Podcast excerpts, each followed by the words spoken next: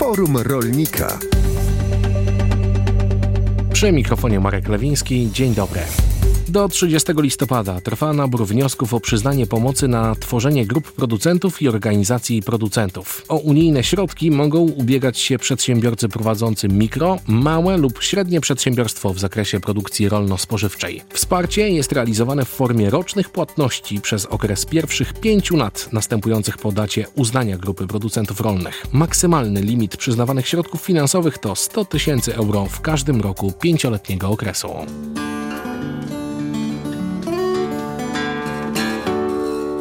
Audycja Forum Rolnika i różne informacje, które dotyczą unijnych pieniędzy także dla polskich rolników. Dziś naszym gościem jest Nina Dobrzyńska, dyrektor Departamentu Klimatu i Środowiska w Ministerstwie Rolnictwa i Rozwoju Wsi. Dzień dobry, pani dyrektor. Dzień dobry, witam serdecznie. Dziś mówimy o Europejskim Zielonym Ładzie, który jest realizowany także poprzez działania leśne wspólnej polityki rolnej. O tym dyskutujemy. Pani dyrektor, czy Europejski Zielony Ład zakłada działania dotyczące właśnie strategii leśnej? Oczywiście, że tak. Europejski Zielony Ład zakłada właściwie działania w każdej sferze naszego życia i również w kwestiach leśnych. To, co możemy powiedzieć w Ministerstwie Rolnictwa, w sposób, w jaki się przykładamy się, czy też przyczyniamy się do realizacji strategii leśnej, która jest integralną częścią Europejskiego Zielonego Ładu, to to, że od wielu, wielu lat prowadzimy działania dotyczące zalesiania gruntów rolnych. Gruntów, które są niskiej bonitacji, które są mało przydatne do produkcji rolniczej. Powiedzmy, że cieszy się to trochę mniejszą popularnością niż kilkanaście lat temu. Natomiast policzyliśmy to, że właściwie od roku dwa tysiące piątego rolnicy, bo tak można powiedzieć, zalesili ponad osiemdziesiąt tysięcy hektarów gruntów. Pochylmy się w takim razie nad tymi działaniami leśnymi i zadrzewieniowymi.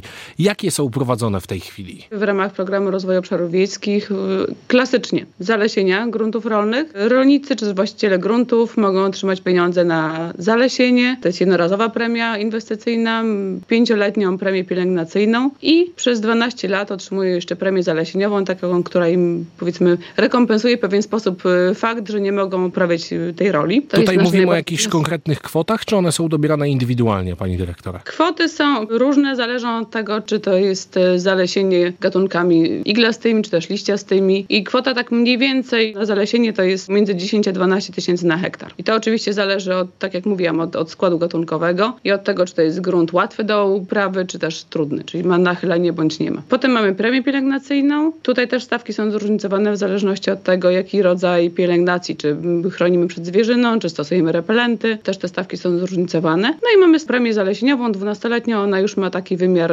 stały dla wszystkich, około tysiąc czterysta złotych na hektar. Tego się wszyscy rolnicy, wszyscy właściciele gruntów mogą spodziewać tak samo. I to nasze klasyczne działanie. Drugie działanie, nad którym też bardzo długo pracowaliśmy i które jest odpowiedzią właściwie na wszystkie apele właścicieli lasów prywatnych, czyli już lasów, jeszcze nie ziemi gotowej do zaleśnienia, tylko już lasów prywatnych, to jest działanie dotyczące zwiększenia odporności ekosystemów leśnych. Tak naprawdę lasy prywatne bardzo często mają dużo gorszą kondycję niż, niż lasy państwowe. Bardzo często stojąc na granicy takich lasów dobrze wiemy, który to jest las. Las państwowy jest utrzymany w sposób taki bardziej gospodarczy. Widać, że są tam robione pewne zabiegi, a w lesie prywatnym bardzo często nie, ze względu na to, że jest to kosztowne. Więc nam zależało bardzo na tym, żeby ten las prywatny też wyglądał dobrze, żeby był odporny, żeby był bioróżnorodny, żeby były tam wprowadzane różne gatunki i dlatego płacimy. I na wprowadzanie podszytów, i na wprowadzanie drugiego piętra, i na dolesianie luk, jeśli stała się jakaś, jakieś nieszczęście typu choroba, szkodnik, huragan. I również na wprowadzanie remis. No i na takie bardzo popularne zabiegi pielęgnacyjne jak czyszczenia. To dzieje się oczywiście teraz. Czy coś jeszcze do tego wachlarza należy dodać, pani dyrektor? No oczywiście. Staramy się uatrakcyjniać te działania. Rozszerzamy zakres wsparcia, tak jak mówiłam. Wcześniej było tylko możliwe wtedy, kiedy, kiedy choroby dopadały las, a teraz jeszcze i szkodniki i te inne czynniki. Natomiast to, co wprowadzamy od przyszłego roku, od dwudziestego drugiego roku, to wprowadzamy działanie zadrzewieniowe, które ma taki efekt nie tylko dla Europejskiego Zielonego Ładu, bo każde posadzone drzewo przybliży nas do tych trzech miliardów drzew, które mają być posadzone w Unii Europejskiej, ale też ma wymiar proklimatyczny, retencyjny, przeciwwiatrowy. No jest takim bardzo ciekawym miejscem żerowania dla zapylaczy, schronienia dla ptaków. Także myślę, że tutaj już będzie już niedługo, jeszcze w ramach tego Programu Rozwoju Obszarów Wiejskich będziemy mieć prawie pełen wachlarz możliwości leśnych i zadrzewieniowych. żywieniowych. A co jest bardzo istotne, nabór na działanie to dotyczące odporności ekosystemów leśnych, czyli dla właścicieli lasów prywatnych rozpoczyna się już dwudziestego drugiego listopada. O właśnie, o tym chciałem wspomnieć. Czyli od dwudziestego drugiego listopada do trzydziestego pierwszego grudnia dwa tysiące dwudziestego pierwszego tak. roku będzie można Biura składać te wnioski. Agencji Restrukturyzacji i Modernizacji Rolnictwa zbierają. To, szanowna pani dyrektor, jeszcze jednym zdaniem, co nas czeka w latach dwa tysiące dwudziestym trzecim do dwa tysiące dwudziestego siódmego. Chodzi mi oczywiście o projektowany plan strategiczny na te lata właśnie. Będziemy kontynuować naszą